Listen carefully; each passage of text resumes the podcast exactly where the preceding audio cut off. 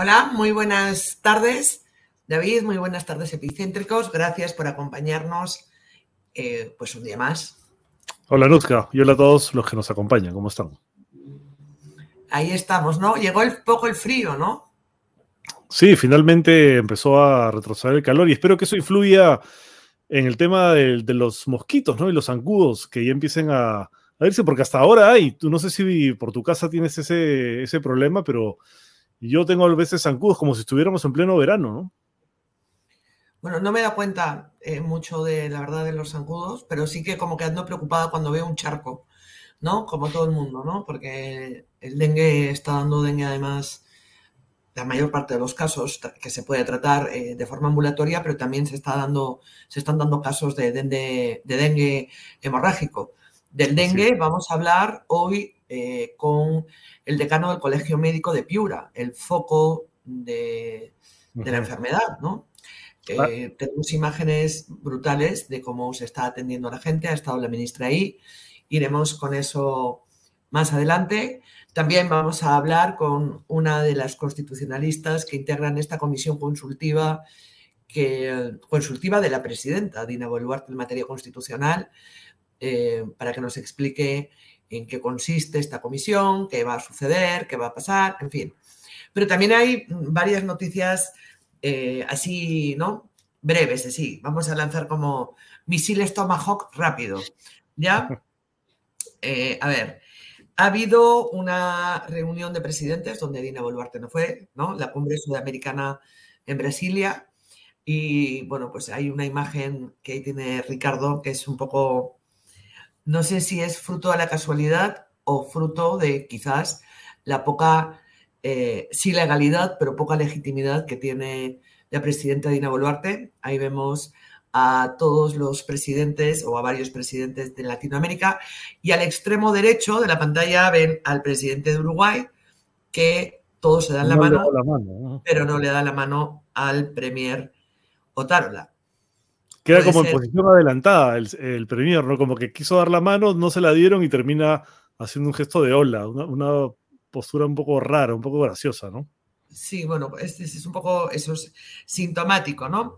Por otro lado, este, ayer renunció Jesús Solari al frente del, de IRTP, que es, bueno, Canal 7, ¿no?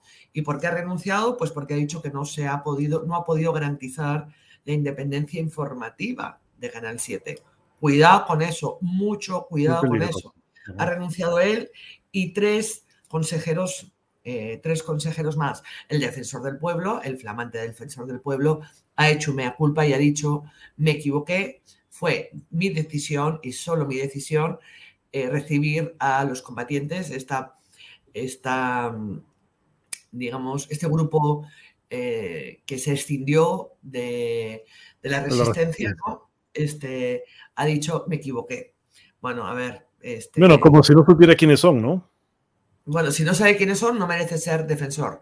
Este, y esperemos que, bueno, que el resto de errores que cometa se puedan arreglar simplemente con una disculpa, con una disculpa pública, ¿no? En Surco, atención, atención, David ah, la última estrategia contra la delincuencia. La última estrategia contra la delincuencia. Cartel de la municipalidad donde te dice no saques tu celular porque te lo van a robar. Cuidado, cuidado, o sea, cuidado, ahí está. No te expongas, no uses tu celular en la vía pública. Municipalidad de Surco, o sea... No, eso además el, mensaje que hay detrás es de que finalmente es culpa de la víctima, ¿no? O sea, si te roban es porque te expusiste, pues así como hay quienes dicen que las mujeres tampoco deben eh, salir solas porque las pueden violar, es lo mismo, ¿no? O sea, no te expongas porque si te pasa, va a ser tu responsabilidad, ¿no? Bueno, pero es que es, ya es delirante, ¿no? Hablamos de esta violencia institucionalizada y, de lo desvalido que cada vez, los lo desvalidos que nos sentimos los ciudadanos. O sea, a ver, tú ves este cartel y dices, bueno, mejor me quedo en mi casa. Luego te dirán, no salgas ni a, ni a la portería de tu casa porque tampoco te podemos garantizar. O sea, es simplemente aberrante. No, cruces las pistas porque una combi te puede atropellar. También te va, a salir un eslogan así, ¿no? Eh, este, pero no uses tu celular en la vía pública. O sea, perdón.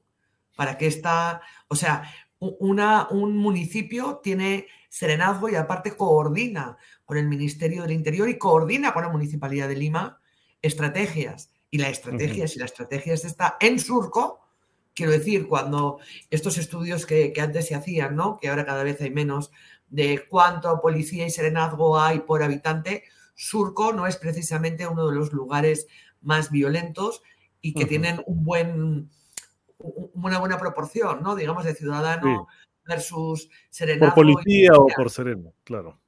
Ya.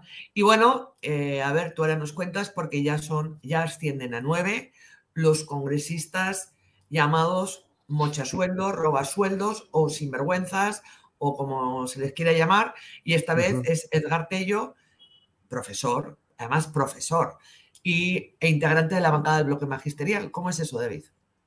Sí, eh, una de sus trabajadoras, bueno, en realidad han sido tres, pero una de ellas es la que más llama la atención porque es una eh, mujer gestante que tiene ocho meses de gestación y ha contado que el congresista le dijo, bueno, con el bono que has recibido, uno de estos bonos que aprobó el Congreso para los trabajadores, tienes que comprar un proyector. Entonces ella dijo, ¿cómo es que un proyector? Sí, tienes que comprar un proyector, así que por favor no pongas en riesgo tu trabajo. Ella asegura que se negó a, comprar este proyector y dice que a partir de ahí empezó una especie de hostigamiento laboral. Por ejemplo, la vigilaban, qué estaba haciendo, qué no hacía, le prohibían incluso ir al baño y hasta ingerir sus documentos, sus documentos, perdón, sus alimentos. Y el congresista, obviamente, como todos los acusados de mucho sueldo, han negado. Una, gestapo magisterial.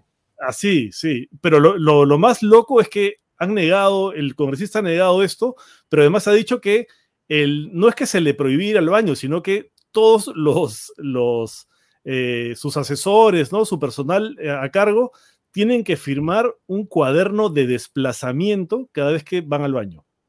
Que eso es lo natural en la oficina. Ellos firman un cuaderno de desplazamiento para informar que están en el baño, cuántos minutos se demoraron. O sea, es un hostigamiento, la verdad que yo creo que el Ministerio de Trabajo también debería entrar a tallar ahí, a ver cómo, cómo se están eh, llevando a cabo las normas laborales en ese despacho. Bueno, aquí nos está diciendo Patricia Ceballos, extorsionadores. Eso es lo que son. Y J. Trauco este, dice que el eslogan podría ser, porque es que ya o uno se lo toma con humor negro esto, o realmente es ya para ir así a una especie de suicidio a la Guayana francesa, la Guayana francesa, ¿no? Suicidio, suicidio colectivo, ¿no? Y dice, no vivas en el Perú porque la puedes pasar mal. O sea, es que de verdad. A ver, pero tú imagínate esto, o sea, las protestas, eh, la la oleada de protestas y todo esto, cómo esto incide en la visión que tienen eh, fuera del Perú de nosotros. Pero imagínate una agencia de viajes, una embajada que ve un cartel así en Surco, que es un barrio de clase media, de clase media acomodada, donde su alcalde pone este cartel. Tú dices, bueno, a ver, ¿me entienden? Mejor ni se aparezcan. ¿Cómo serán los barrios peligrosos? Se preguntarán los que los turistas, por ejemplo, que vienen. Se trata de atraer turismo y una serie de campañas al mismo tiempo estos carteles que ahuyentarían a cualquiera. Oye, aquí, si saco el celular me lo roban. O sea, no hay policía, no hay ningún tipo de seguridad pública. Eh, bueno, vamos ya con, con nuestro entrevistado, nuestro primer entrevistado, con el doctor Cristian Requena, decano del Colegio Médico de Piura este, quien nos está diciendo, nos estaban dando muy buenas tardes, mil gracias por acompañarnos. Sabemos que está hasta arriba de trabajo. Nos está enviando eh, que no hay dengue hemorrágico, discúlpeme, esta ha sido mi, mi, pues, mi, cultura médica, entre otras.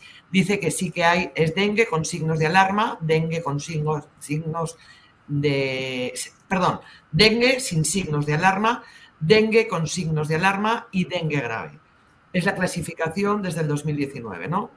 Casos de dengue a nivel nacional, 11.000, perdón, 114.746. 114.746. 115 fallecidos acumulados confirmados, 41 fallecidos acumulados en investigación. Muchísimas gracias por estas precisiones y por esta información, este doctor Requena. Buenas noches, doctor. Muy buenas noches a cada uno de ustedes, a todos los seguidores de Epicentro, yo quedo a sus órdenes. Em, bueno, la primera pregunta es, cómo está Piura, cómo están en Piura, que es uno de los focos o quizá el mayor foco de la enfermedad en estos momentos. Lamentablemente, eh, somos la primera región a nivel nacional con el mayor número de casos acumulados.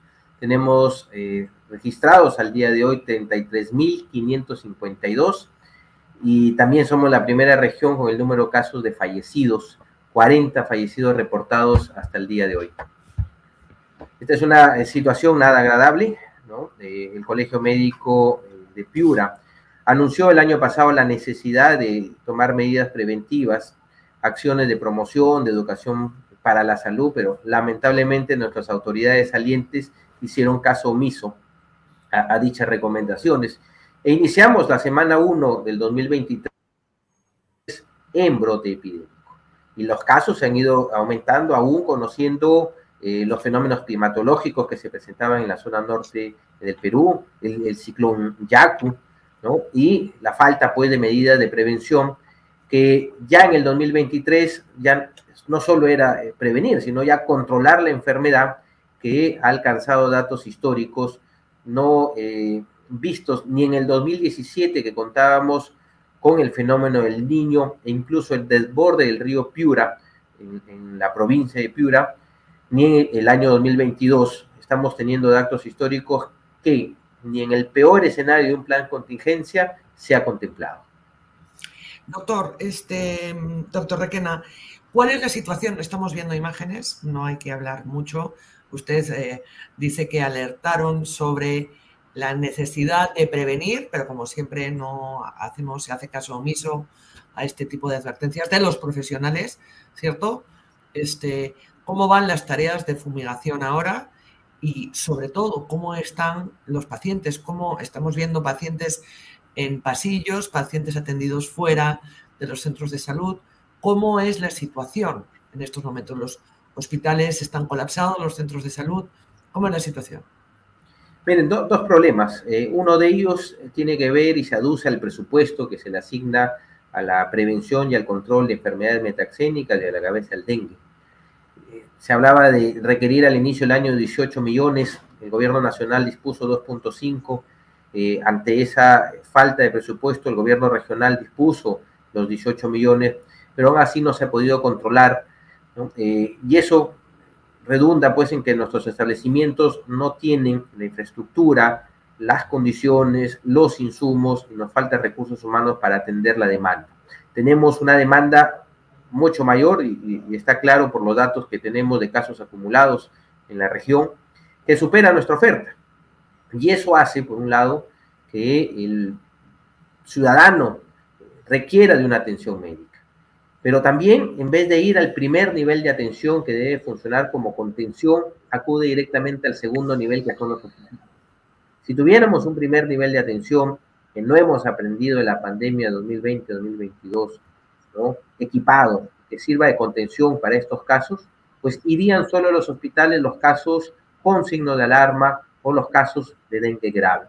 Pero lamentablemente los ciudadanos buscan una atención y acuden al segundo nivel. Y bueno, sucede lo que eh, salen en las imágenes, ¿no? El hecho de tener colapsados los servicios de atención por la necesidad de tener un diagnóstico precoz o un diagnóstico oportuno y un tratamiento para los signos y los síntomas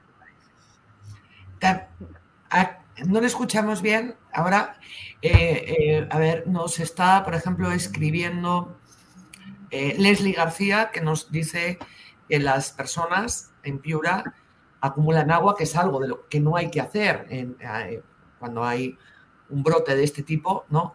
Porque hay agua por horas, y eso también es cierto. O sea, es que no hay sistema de agua y desagüe. Lo que, y cuánto tiempo llevamos con eso también, ¿no? Correcto, ese era el segundo punto, ¿no? Yo hablaba de dos, de dos eh, situaciones. Uno, el tema del presupuesto, y lo segundo tiene que ver con un tema de conducta y hay que reconocer que parte de la responsabilidad compartida es de cada uno de nosotros como ciudadanos.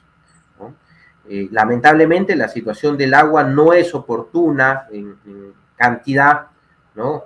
Y eso hace que debamos almacenar agua, pero es responsabilidad de cada uno de nosotros eh, el hecho de limpiar, escobillar y tapar los recipientes donde acumulamos agua. Pero también es responsabilidad de cada uno de nosotros como ciudadanos usar ropa manga larga, repelente, mosquiteros, y eso en paralelo con la situación económica. No todos eh, tienen presupuesto para comprarse un repelente, un mosquitero o colocarse los días en la casa, pero hay situaciones que sí podrían ayudar. Entonces, colinda la situación social, económica, cultural, ¿no? y, eh, el eje transversal con, con, el tema de saneamiento, eh, agua potable, ¿no? educación, que es otra de las aristas que tenemos uno, un grave problema en nuestra región. Y doctor, sobre el tema... Eh, eh, David, si te parece, solo para, yo para terminar, lo que habíamos quedado en ver de las declaraciones para que las comente y ya tú, eh, la ministra Rosa Gutiérrez, la ministra de Salud, este, ha declarado esto, le tuvo que acudir uno de sus asesores a su rescate en una conferencia de prensa y que dijo esto. Y me gustaría que usted, estando allá, pues nos haga su valoración, por favor. Claro. A ver, Ricardo, si pone la declaración de la ministra Rosa, Rosa Gutiérrez. Claro, que fibra, casos confirmados 5.300. No, ese no es, Ricardo. Ese no es. Es la otra declaración, Ricardo. Dale, David. Sí, mi pregunta iba en el mismo sentido. Eh, usted hablaba de la responsabilidad social, pero también hay una responsabilidad del Estado, ¿no? Eh, la ministra dijo hace aproximadamente una semana y media que dentro de dos semanas, dijo, el, el dengue ya iba a estar en franco descenso, los contagios. Lo que vemos son cinco regiones que siguen subiendo en, el número de, casos. Y eh, ayer estuvo en Piura y básicamente ya dijo que todo era responsabilidad de la Dirección Regional de Salud, que es justamente el video que queremos mostrarle, a ver si ya lo tenemos. No se olviden que quien administra la región es el gobierno regional. Nuestro despacho ha decidido trasladar toda una contingencia, un presupuesto y el recurso humano lo pone. ¿Quién lo pone? ¿Quién es la máxima autoridad sanitaria? La dirección regional cada región asume ese rol. Sin embargo, es culpa del gobierno regional. Es culpa del gobierno regional que el hospital de la Llenita no esté. culpar ni nada de una situación, es tan fácil culpar a las personas. Ese no es mi estilo. Soy una mujer que aprende los problemas. Por eso estamos todos Pero ¿qué decide la población? ¿Cuál es la respuesta? Sí, ministra. Sí, pero ¿qué decide la población? Que va, va a los establecimientos de salud y no encuentra, los atienden en el piso, ministra. Nosotros como, los, nosotros como periodistas recorremos. Solamente le estoy preguntando, ministra, para que usted conozca la realidad, porque parece que no, eh, no, no conoce nuestra realidad. Los niños, el, el doctor aquí. Perdón, con perdón de la prensa, la ministra tiene que salir por favor. Pero tiene que responder. Ministra, no respuesta. Luego de eso, básicamente, se va, huye de la, de la conferencia de prensa, ¿no? Bueno, sí, lamentable. Eh, primero una reflexión, ¿no? Decir que en dos semanas va a desaparecer el dengue y se, cumple este, este lunes, ¿no? Es eh, no tener realmente un panorama epidemiológico eh, salubrista de lo que está sucediendo. Estamos cursando la semana 21, pero mire, la semana 18 en Piura tuvimos 4.000 casos en promedio. La semana 19, 4.200. La semana 20, 5.900 casos. Está en franco, en franco ascenso. La curva no está para llegar a una, a una meseta. ¿no? Quisiéramos tener eh, los casos controlados, ir a una meseta y progresivamente comenzar el descenso, sí, eso nos gustaría. Y, ojalá el clima nos ayude a, a entrar en esta meseta y en un descenso franco para el beneficio de la población. Pero eh, cada región tiene sus particularidades. Cuando uno ve el cuadro por regiones, uno en la parte o la zona de la selva del Perú en la semana 9 ya comenzaba a entrar en su meseta y ha ido paulatinamente disminuyendo en las semanas subsiguientes. Pero regiones del norte del país, ¿no? En la semana 18 estaba alcanzando, estaba, veíamos que estaba alcanzando su pico, pero la semana 19, 20 ha seguido aumentando y, los números son claros.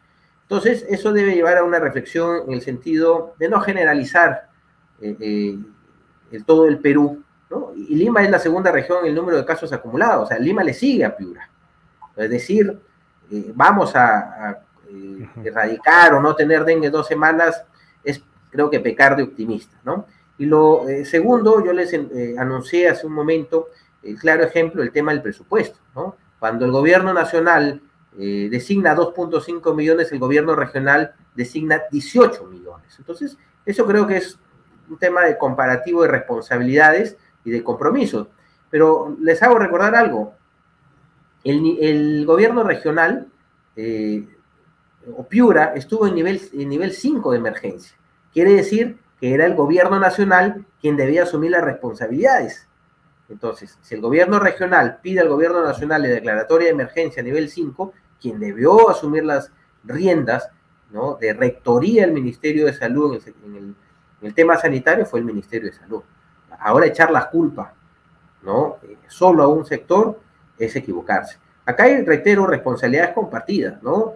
Nos hubiera gustado, nuestro gobierno local es un mayor presupuesto para el tema de la contratación de personal de vectores, ¿no? Una, eh, acciones no reactivas, sino preventivas por parte de nuestra Dirección Regional de Salud, un mayor compromiso del gobierno central cuando estábamos en nivel 5, ¿no? Y no salir a decir, en dos semanas se controla y el día de ayer designan a un comisionado que saludo porque necesitamos darle un nuevo impulso a la dirección.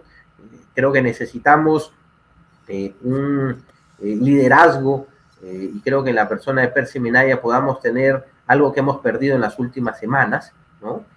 esperemos que suceda eso, lo miramos con optimismo, alguien que pueda liderar los equipos de trabajo y una mirada intersectorial que a nivel regional le habíamos perdido pero eh, no podemos echar la culpa al resto. Hay que asumir cada uno nuestras responsabilidades y nosotros como ciudadanos también somos responsables. Sí, doctor. Y veo que en los comentarios hay muchas personas que eh, tienen muchas dudas sobre el dengue. Por ejemplo, ¿cuáles son los síntomas de preocupación de que una persona podría tener este dengue que podría devenir en una enfermedad grave y finalmente mortal? ¿En qué casos uno debe preocuparse y acudir inmediatamente a un establecimiento de salud, por ejemplo?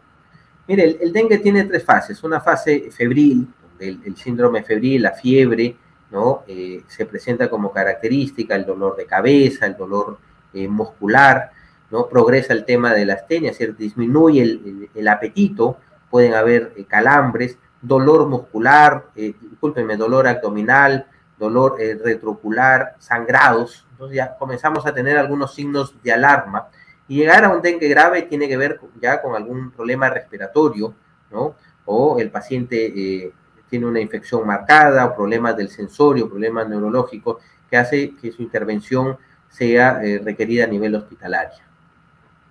Hemos visto que se viralizan videos en los que, por ejemplo, se recomienda el uso de ivermectina, tal como sucedía durante la COVID-19.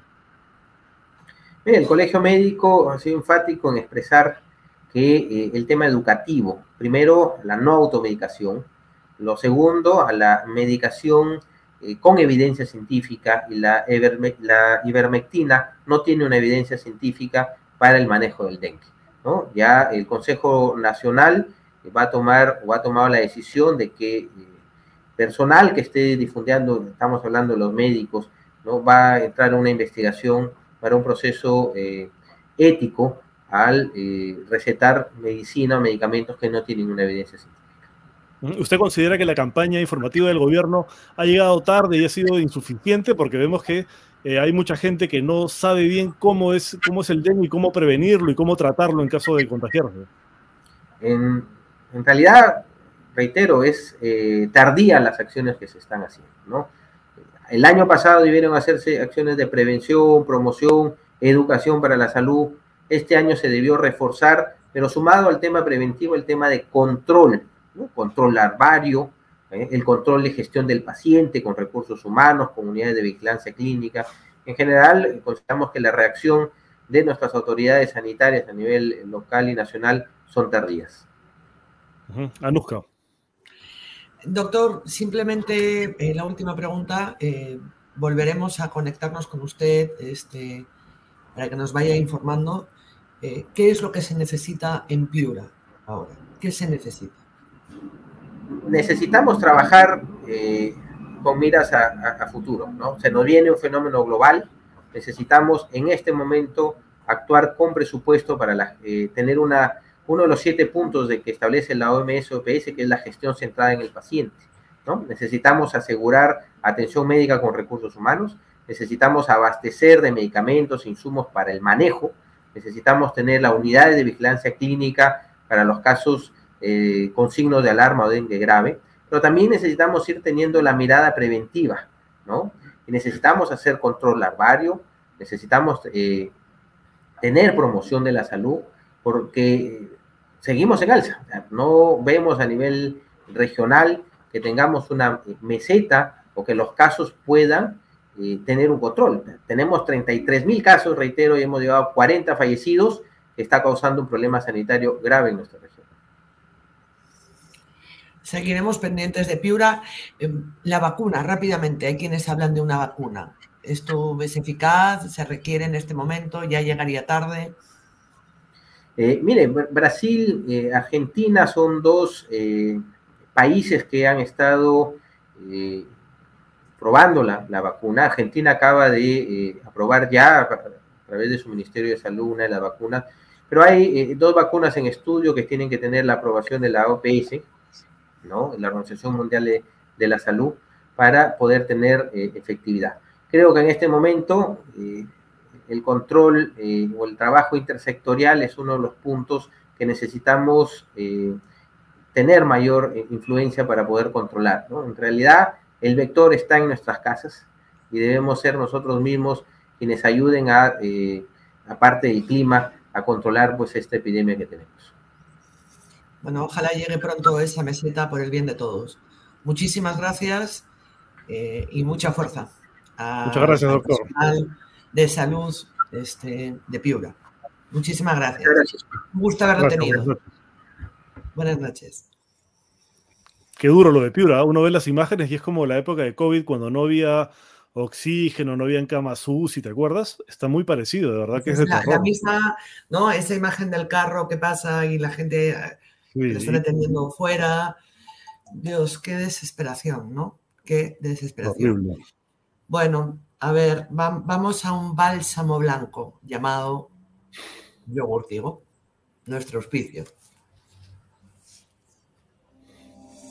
Comienza tu día contigo, con el yogur natural y balanceado de Tigo. Solo frutas frescas, mieles y algarrobinas que se derriten en tu boca, especialmente seleccionadas para ti. En el cuidado de tu alimentación, Tigo está contigo. Tus días siempre son mejores con yogur Tigo.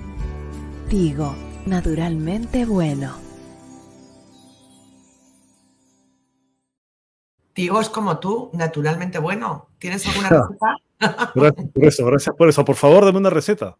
Por favor. Es que no me he aprendido ninguna. No sé si alguno de nuestros epicéntricos tiene alguna receta de yogurtigo rápido y furioso. Mm, no. Mira, aquí dice, he buscado, he buscado en internet y hay una que dice con queso crema, queso crema, galletas y chips de chocolate amargo. Wow, qué tal combinación. A ver, a ver, a ver repite eso. Queso crema. Queso crema, galletas y chips de chocolate amargo. Bueno, tiene su pinta, ¿eh? Te diré. Sí, sí. Pero lo tuyo son las salsas, ¿no? Entonces yo ya voy a buscar recetas. este, Tigo con piña, nos dice David eh, 123. Mira, este, uh -huh. pues pues suena rico, ¿no? Este, aquí, Stephanie, yogur, chía, linaza, miel y canela.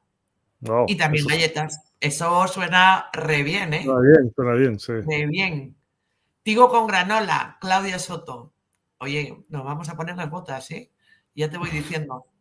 Este, mira. Con, arándanos, el, con arándanos y quinoa pop. Eso nos dice Iliana, ¿no? Sí. Cinética simplemente se ríe a ver, Cinética, ¿ya? A ver si. Y Alf, invoco a Alf. Hace tiempo que Alf ha desaparecido. Esperemos que esté en el más allá y vuelva de su viaje lunar pronto. Eh, vamos con nuestra siguiente invitada, que ya está con nosotros, David, este, con la doctora eh, Elizabeth Cea. Hola, muy buenas, muy buenas tardes buenas por acompañarnos. Un gusto tenerla con nosotros. Eh, ella integra esta comisión consultiva de la presidenta Dina Boluarte en materia constitucional. Eh, es la única mujer, ¿cierto, doctora? Sí, efectivamente. Anushka, David, buenas noches, ¿cómo están? Buenas noches. La única mujer en un grupo largo, ¿no? Está eh, Alberto Borea, está mm, el, señor, el expresidente del Tribunal Constitucional, el señor Burbiola, Miranda también del Constitucional, está Víctor García Toma, este exministro de Justicia y constitucionalista también, y la única mujer. ¿Dónde queda eso de la paridad? Ahí tenemos la lista. Eh, vamos a leer los nombres. Ernesto Álvarez Miranda, Ernesto Blume, Fortini, Alberto Borea, Jorge Luis Cáceres, Víctor García Toma, Carlos Hackanson, no sé si he leído bien el nombre, sí, eh, Aníbal Quiroga, José Luis Sardón, Oscar eh, Urbiola y bueno, y nuestra entrevista. Más o menos más, o menos la, mitad han sido miembros del TC, ¿no? Más o menos. O más, ¿no? O más, menos Borea, sí, más de la mitad eh, miembros e incluso presidentes del TC. Presidentes también. David, dale tú. Sí, eh, queríamos preguntarle primero en qué consiste el trabajo consultivo. Eh, entiendo que es para la presidencia de la República, pero esto implica también a la PCM o es solamente para la presidenta Dina Boluarte. ¿Y en qué consiste? Sabemos que es sobre temas constitucionales, pero queremos saber un poco más de detalle cómo es el trabajo de este Consejo Consultivo.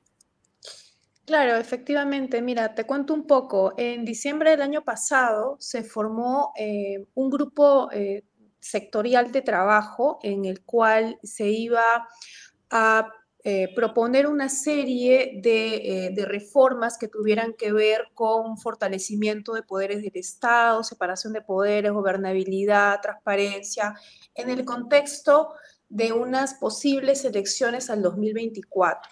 Entonces, una vez que se da este grupo de trabajo, ellos presentan un informe final y entre las recomendaciones estaba justamente formar una comisión consultiva de alto nivel para que pueda asesorar a la presidencia en materia constitucional en puntos relevantes que eh, en su momento la, presidencia con eh, juntamente la PCM y el Ministerio de Justicia van a decidir, ¿no? O sea, y van a planteárselos a la comisión una vez esta ya esté instalada, ¿no? Entonces, así nace esta comisión consultiva Em, de, abogados, de juristas especializados en materia constitucional, ¿no? Y esa es la finalidad, ¿no? En estos, en estos temas, eh, digamos, macro que te estoy citando, pero que todavía no se han determinado, vuelvo a repetir, esto se va a determinar tras la instalación de la comisión.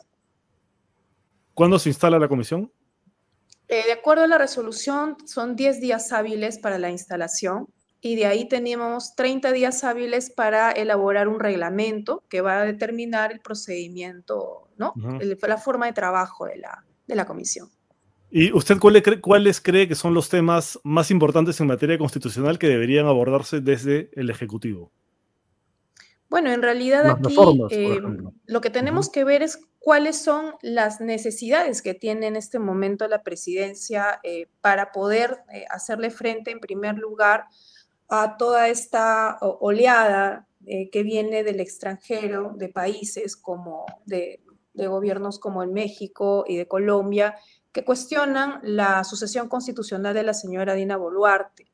Se primer, primer, en primer lugar, aclarar ¿no? y dar argumentos jurídicos constitucionales para sustentar esta sucesión constitucional y lo que lo que hubo eh, este 7 de, diciembre del año pasado fue un golpe de Estado dado por el señor Castillo, ¿no?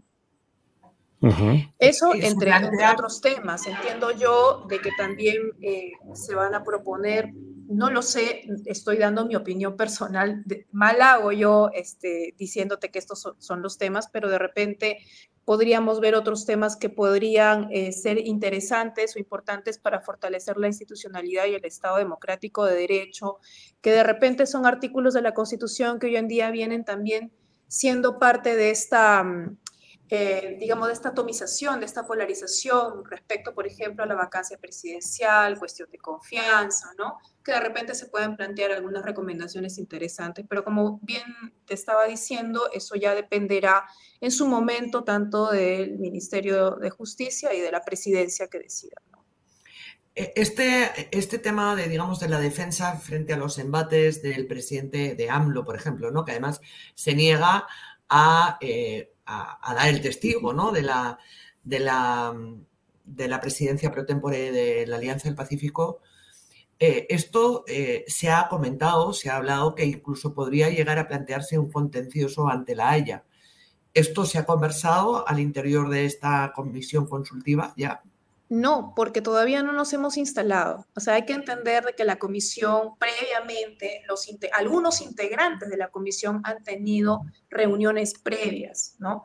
Pero no hemos tenido todavía el pleno de la comisión, una primera sesión donde podamos abordar estos temas. Todavía no se ha instalado, recién se ha dado la, la, resolución, se emitió el sábado pasado. Claro, y tienen que, que elaborar este reglamento para, para, ver cuáles va a ser su Por supuesto, su, exactamente. Su graduación, si las, eh, si las opiniones van a ser de forma colegiada, ¿no? Cómo, cómo se va a manejar este tipo de cuestiones, porque claro, colegiar es que todos están de acuerdo, entonces puede que no todo el mundo esté de acuerdo, ¿no?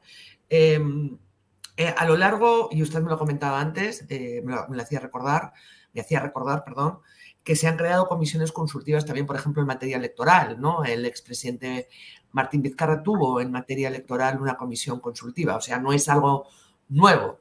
La cuestión es la circunstancia, ¿no? Y los integrantes, que también en su momento se criticó eh, quienes integraron la comisión eh, consultiva electoral en la época de Vizcarra. Lo que sucede es que en este grupo hay varias eh, constitucionalistas que, claro, han llamado la atención. ¿Por qué? Porque en su momento sí que pronunciaron la palabra fraude, es decir, que eh, eh, la plancha del el expresidente Pedro Castillo y Dina Boluarte no había ganado, o sea, consideraron que había habido un fraude, y en cambio ahora lo que van a hacer es defender la sucesión constitucional de Dina Boluarte.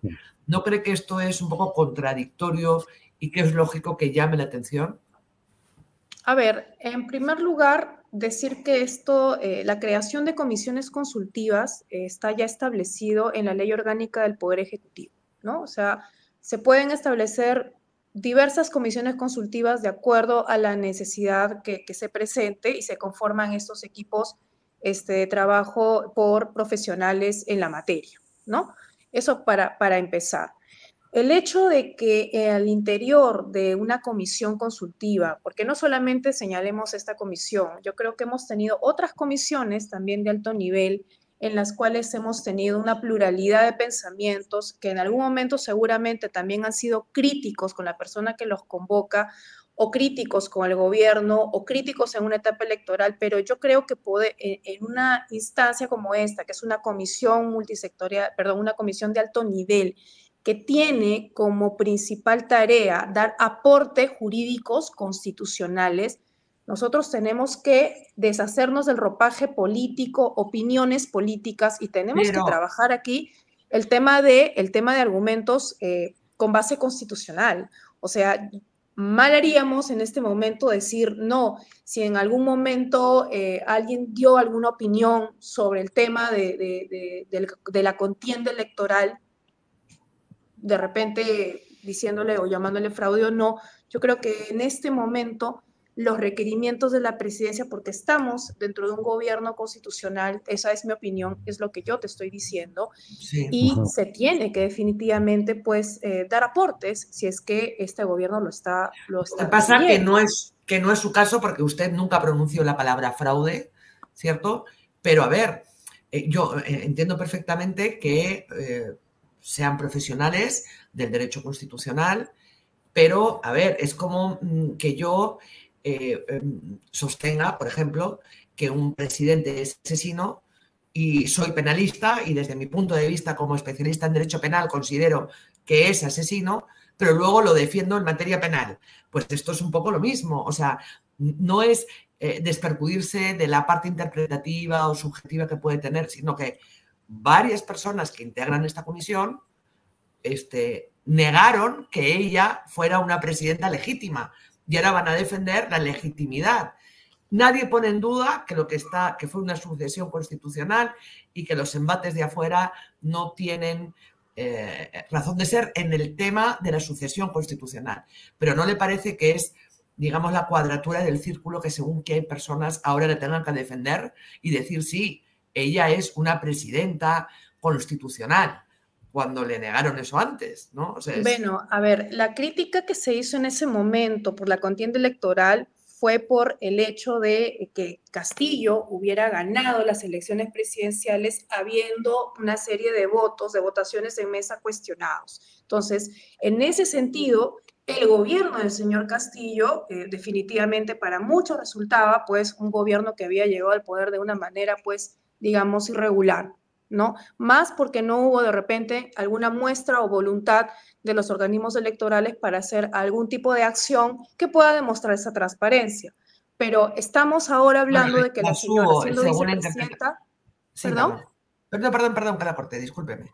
Allá, ah, siendo ella vicepresidenta, asume ahora por sucesión constitucional, por el golpe de Estado que da el señor Castillo, y se forma esta, esta, esta propuesta de conformar esta comisión justamente para asistir en determinados eh, actos y situaciones. O sea, realmente yo creo que aquí sí nosotros tenemos que, eh, yo de verdad que no veo el tema de el cuestionamiento de la legitimidad de la señora, que en este momento es la presidenta constitucional de la República por sucesión, respecto al cuestionamiento de en su momento de la, de la contienda electoral por los votos que favorecieron a Castillo y que al final pues no, no hubo ningún tipo de acto o voluntad, digamos, de transparentar esto por, las, por los organismos electorales, más allá del sistema de tachas que existe a nivel del mismo procedimiento electoral, ¿no? Ahora, em, esta, comisión consultiva lo que pretende, también lo ha declarado el señor Urbiola, ¿no? que una de las principales acciones desde su punto de vista, aunque todavía no se ha conformado y no se ha reglamentado, digamos, la comisión, es defender la sucesión constitucional, ¿no? Pero claro, una cosa es defender la legalidad de la presidenta Dina Boluarte en foros internacionales y otro es la legitimidad habiendo habido los muertos que ha habido y con la inacción o el lavado de manos de la presidenta Dina Boluarte. Bueno, por el tema de la legitimidad, nosotros no vamos a entrar en esos temas porque eso es un tema político. Pero y a usted, lo, a usted en lo personal, a usted en lo personal no ha tenido cierto reparo en decir, bueno, a ver, puede efectivamente, efectivamente es una presidenta que ha sido, que ha llegado por sucesión constitucional pero a ver, este otro lado oscuro de esta parte del gobierno me da un poco de miedo a mí. ¿Usted no, no, no, se ha planteado este tipo de, no, de disyuntivas o de... sí, le, contesto. Definitivamente no. Eh, yo cuando he visto esta, esta iniciativa de formar esta comisión, yo encuentro más bien saludable que se haya convocado dentro de sus, dentro de sus eh, miembros a personas que en algún momento sí hemos criticado el gobierno del señor Castillo, algunas acciones, pero lo que se necesita ahora es, y, es, es, el momento, porque estamos en medio de la polarización, estamos en medio de una, una situación crítica a nivel político y social. Entonces, si nosotros, imagínate, hay esta propuesta, para poder integrar una comisión, para poder dar aportes a nivel constitucional, y tú dices que no, porque simplemente no te agrada, no estás en la misma línea de pensamiento, cuando se trata de hacer aportes para hacer una, mejor, un mejor trabajo en el ejercicio de la presidencia, de la institución presidencial, yo creo que eso sí, yo, no, yo no, no, estoy de acuerdo, más porque este tipo de encargo no es remunerado. Esto es un servicio que estamos haciendo nosotros como juristas, como profesionales, para poder aportar al país, para de alguna manera, con estos aportes, con estas recomendaciones, poder romper un poco esta polarización, esta atomización que existe y poder crear de repente cauces viables constitucionales para salir de la crisis. Entonces, yo sí, desde mi punto de vista, no veo por qué no, no participar. Es más, la comisión misma, perdón, la resolución misma abre la puerta a que existan y que se integren otras personas, juristas, otros juristas que de repente, entiendo yo, también quieran hacer este servicio, quieran de repente también dar aportes. ¿Por qué no? Porque no es un grupo cerrado, la misma resolución. Pero esa invitación, ¿cierto? Esa invitación, doctora Cea. O sea, no es voluntad, sino que es invitación, ¿no?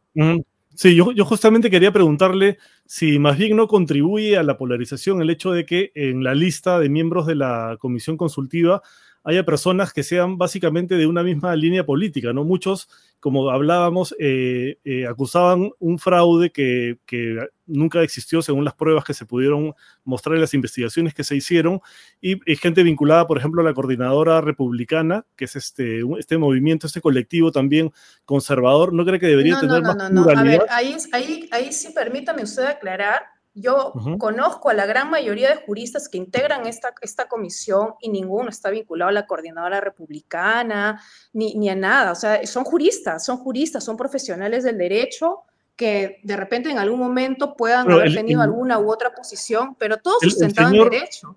Sí, pero el señor Hackanson, por ejemplo, participó no. en un foro organizado por la Resistencia. Vimos un, un, Y yo podría haber participado en otros foros organizados también por organizaciones de izquierda. Y no pero, soy pero por la Resistencia, o sea, por. Eso no tiene nada que ver.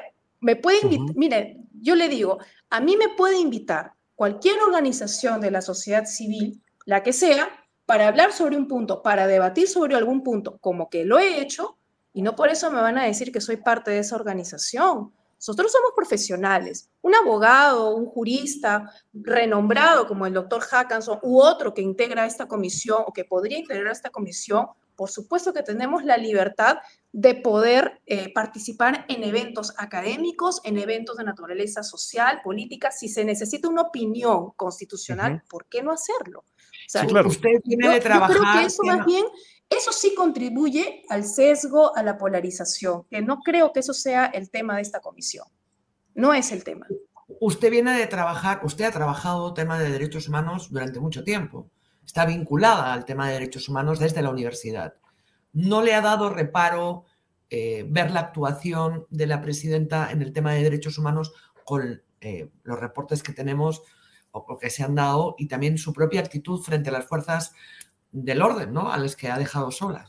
A ver, yo lo que he visto en este tema de, los informes que se han dado, no solamente por parte de, de, Amnistía Internacional, sino también de la Comisión Interamericana de Derechos Humanos, y hay que decirlo, más allá, ojo, ah, más allá del tema de las recomendaciones estrictas aplicadas al contexto de las protestas y las víctimas que merecen justicia y reparación, eso siempre lo voy a decir, las investigaciones tienen que ser rápidas, tienen que ser oportunas, tiene que haber reparación necesariamente. Y por qué no, yo no descarto jamás, voy a decir que no ha habido acá vulneración de derechos humanos y que sí, policías, militares han de repente realizado, no puedo afirmarlo porque todavía no hay una investigación fiscal contundente que a mí me permita decirlo, pero voy a utilizar el mismo, el mismo lenguaje de la comisión que podría haber responsabilidad por parte de miembros de las fuerzas del orden, que son agentes del Estado, claro que sí, pero aquí lo que conviene es individualizar la responsabilidad, sancionar de acuerdo a ley. Pero de lo, en lo que sí yo no puedo estar de acuerdo, eh, Anuska, es en la uh -huh. estigmatización de las instituciones. No podemos ah, no, hacer nadie. valer también parte de estos, de estos eh, dos informes. En el informe de la Comisión Interamericana por ningún lado se menciona que hubo un golpe de Estado por parte de Pedro Castillo. Tampoco se menciona la incursión de eh, algunos eh, elementos terroristas. Eso se lo pasa por alto. No, no lo menciona.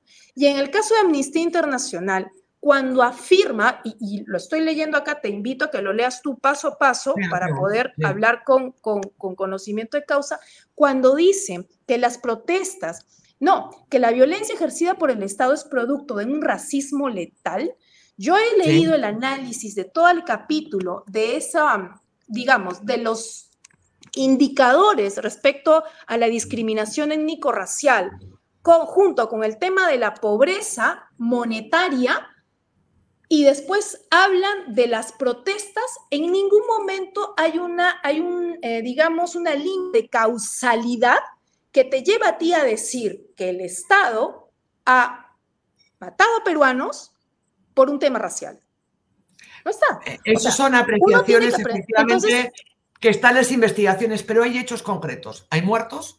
Hay perfecto. muertos fuera de las y no, protestas, no, con bala en la cabeza, que eso no se puede negar.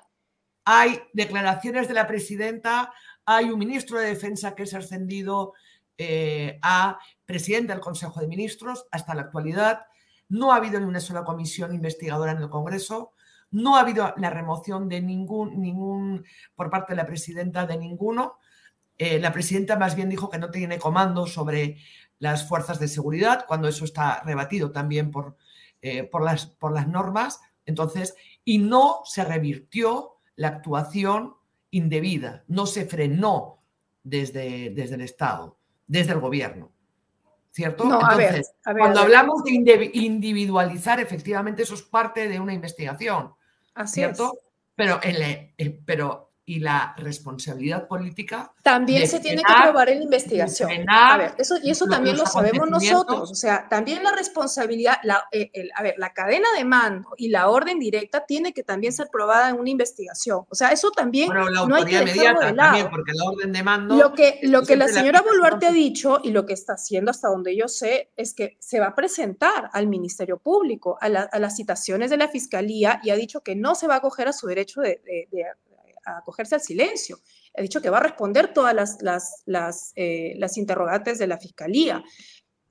Durante todo el proceso, eh, desde el momento del 7 de abril, inclusive antes, acordémonos, han eh, estado viniendo al Perú la Comisión Interamericana de Derechos Humanos, la Relatoría para la Libertad de Expresión, ha venido Amnistía Internacional, Human Rights Watch, y una serie de eh, organismos internacionales hacer visitas sin loco para poder realizar sus informes y que yo sepa, eso en un estado dictatorial no se da, ¿no? Entonces, se ha estado dando, digamos, las pautas, que de repente en algún momento han habido declaraciones excesivas, exabruptos, no lo sé, yo no voy a entrar a, comentar eso, yo voy a entrar a comentar lo que se está dando en este momento y en este momento, quien tiene a cargo la investigación es el Poder Judicial y el Ministerio Público.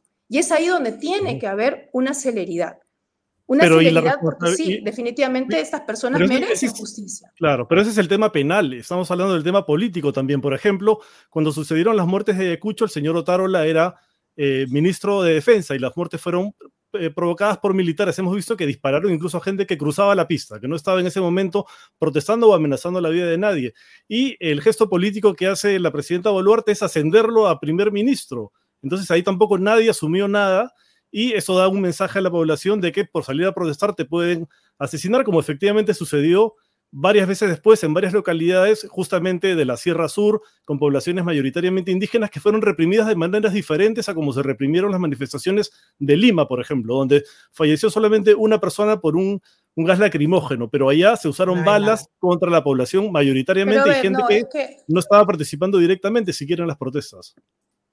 Por eso mismo, yo de verdad que yo prefiero esperar las investigaciones porque si yo voy a entrar en esta discusión del tema de que, la reacción política, que el gesto político, definitivamente yo como miembro de una comisión consultiva no estoy para analizar gestos políticos. Aquí lo que hay que analizar y lo que conviene para un acceso efectivo a la justicia porque eso realmente me va a llevar a polarizar, me va a llevar a discutir un diferente punto, punto de vista. Yo lo que sí quiero es que las investigaciones aquí avancen lo más rápido posible y que en base a eso también se pueda establecer una responsabilidad. Si es que la hay una responsabilidad política, eso también se va a tener que establecer a partir de las investigaciones. Doctora Gea, ¿qué, temas, además de, de, defender? Bueno, que eso es, es de cajón, ¿no? Yo creo que debería haber un consenso en que hubo una sucesión constitucional, hubo un golpe de Estado y sucedió la vicepresidenta.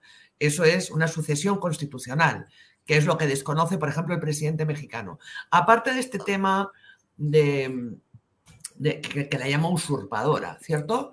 Eh, en fin, pero este, aparte de ese tema, ¿qué otros temas cree usted en los que, eh, que van a pedirle consulta a esta comisión, que la presidenta va, a consultar a esta comisión?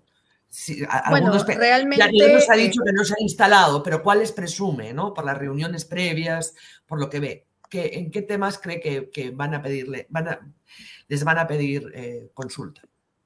Bueno, yo me remito a la resolución. ¿no? Yo me remito a la resolución. La resolución habla de eh, realizar algún tipo de propuesta respecto al fortalecimiento democrático de las instituciones, fortalecer la separación de poderes, pero esos temas tienen que ser aterrizados, ¿no?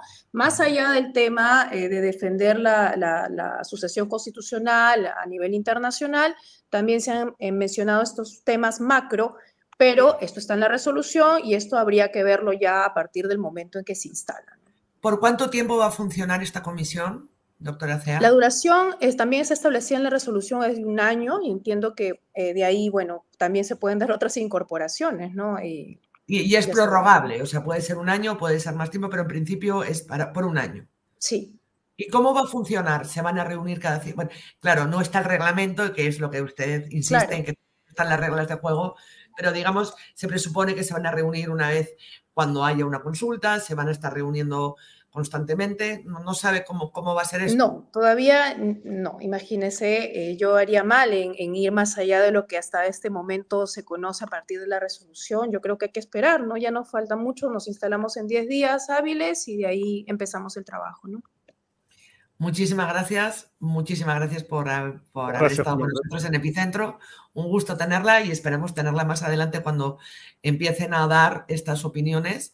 Eh, colegiadas o, no, o como fuere, porque es importante, ¿no? Es importante saber Por supuesto. quién asesora a, la presidenta y en este caso lo, la buena noticia es que es transparente porque están los nombres y apellidos, que eso también es importante, ¿no? Saber quién asesora de manera transparente y además adonoren a, a un jefe de Estado, pues es un paso también.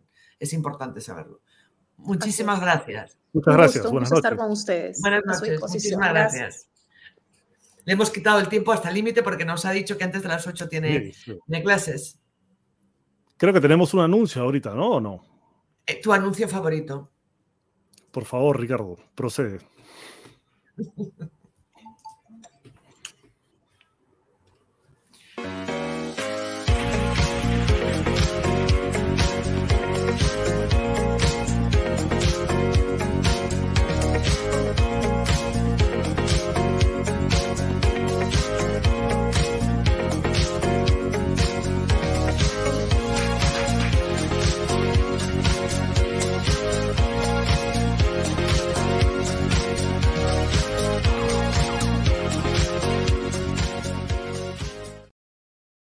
Bueno, inmobiliaria Invent, este era el mío porque es donde puedo, donde yo sueño con, soñaba con eh, eh, René, que teníamos uno eh, el ático, otro el entresuelo, con Clara Elvira a veces este, que hacemos home, Daniel quiere un departamento para la lectura y otros temas de debate.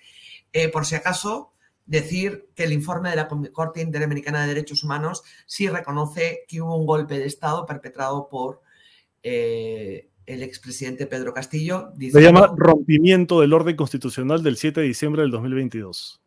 Bueno, eso es eh, rompimiento del orden constitucional, pues qué más uno puede esperar. A ver qué nos cuentan aquí en el, chat. Este. Em, apartamentos amueblados, dicen. ¿No? Este. Eh, un nidito de amor. Bueno, bueno, eso ya es para. Estamos ya mayores para eso. otro pone, mira, otro pone el nidito en la piscina de San Juan del Urigancho. Viste que, captaron a una pareja teniendo relaciones sexuales, ¿no? En la piscina ah, de, López Alía. Es esta piscina que le pusieron arena alrededor y la vendieron como playa. Alguien captó a una pareja teniendo relaciones sexuales en la piscina. Y salió López Alía, ¿no? Diciendo, estaban haciendo cosas raras. O sea, ni siquiera puede pronunciar la palabra sexo a cosas raras. Cosas raras. O sea, tener, o sea, mm, tener sexo es algo raro. Rarísimo, según el alcalde de Lima. Uy, Dios, ¿cómo estamos? Este Walter Ramírez nos dice que, estos departamentos son smart. Bueno, no sé si son. no, no vi. Me pregunta Claudia si no vi la escena de sexo en la piscina del alcalde de Lima. Pues no la vi. En esta playa, playa, piscina, pues no lo vi. Se me, se me, pasó. Este, pues nada, este, David, que, tiene así un doctorado en, diferentes este, bueno, tipos de relaciones, porque ha hecho muchos reportajes sobre LGTBI LGTBI más y demás, este, pues este, quizá le debería dar unas clases al, alcalde de Lima. Este, escúchame, que sí que llega tu, auspicio preferido. Ah, mi momento, mi momento llegado. tu momento donde te vienes arriba.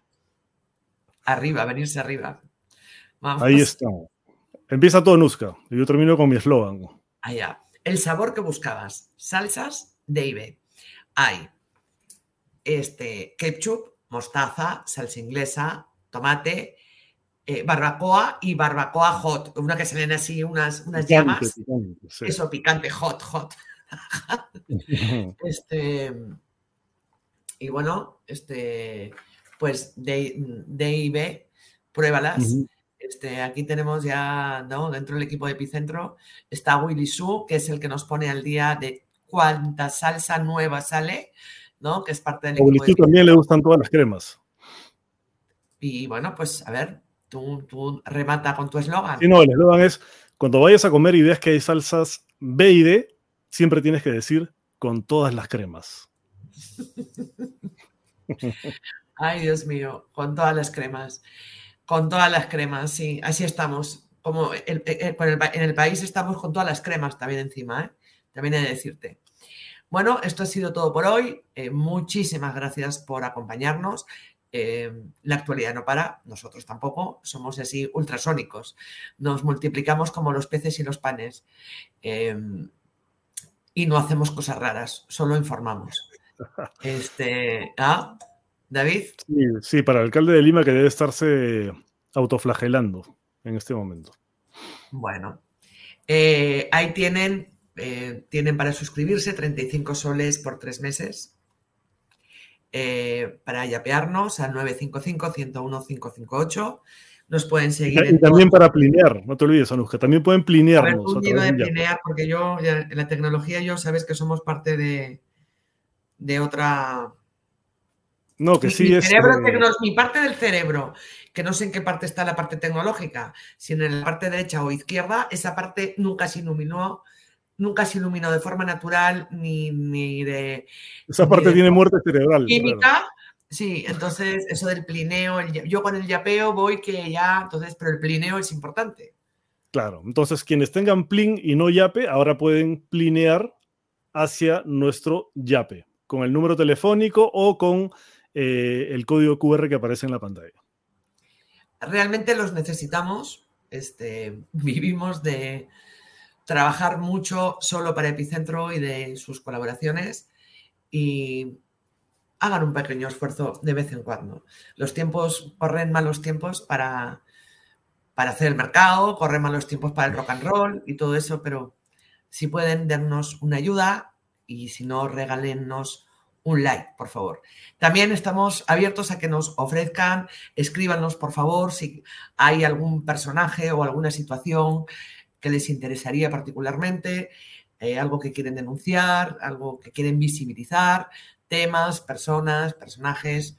Aquí estamos para todas sus sugerencias. Bueno, y con todas las cremas o con todas las salsas, ¿cómo se dice? En Perú decimos usualmente con todas las cremas. Tú dices con todas las salsas, ¿no? Sí, ¿y eso tiene algún doble sentido que yo no entiendo? No que yo sepa. De repente alguien nos puede iluminar aquí en el chat, pero creo que no. Bueno, pues nada. Pues nos vamos con todas las cremas y también con todas las salsas.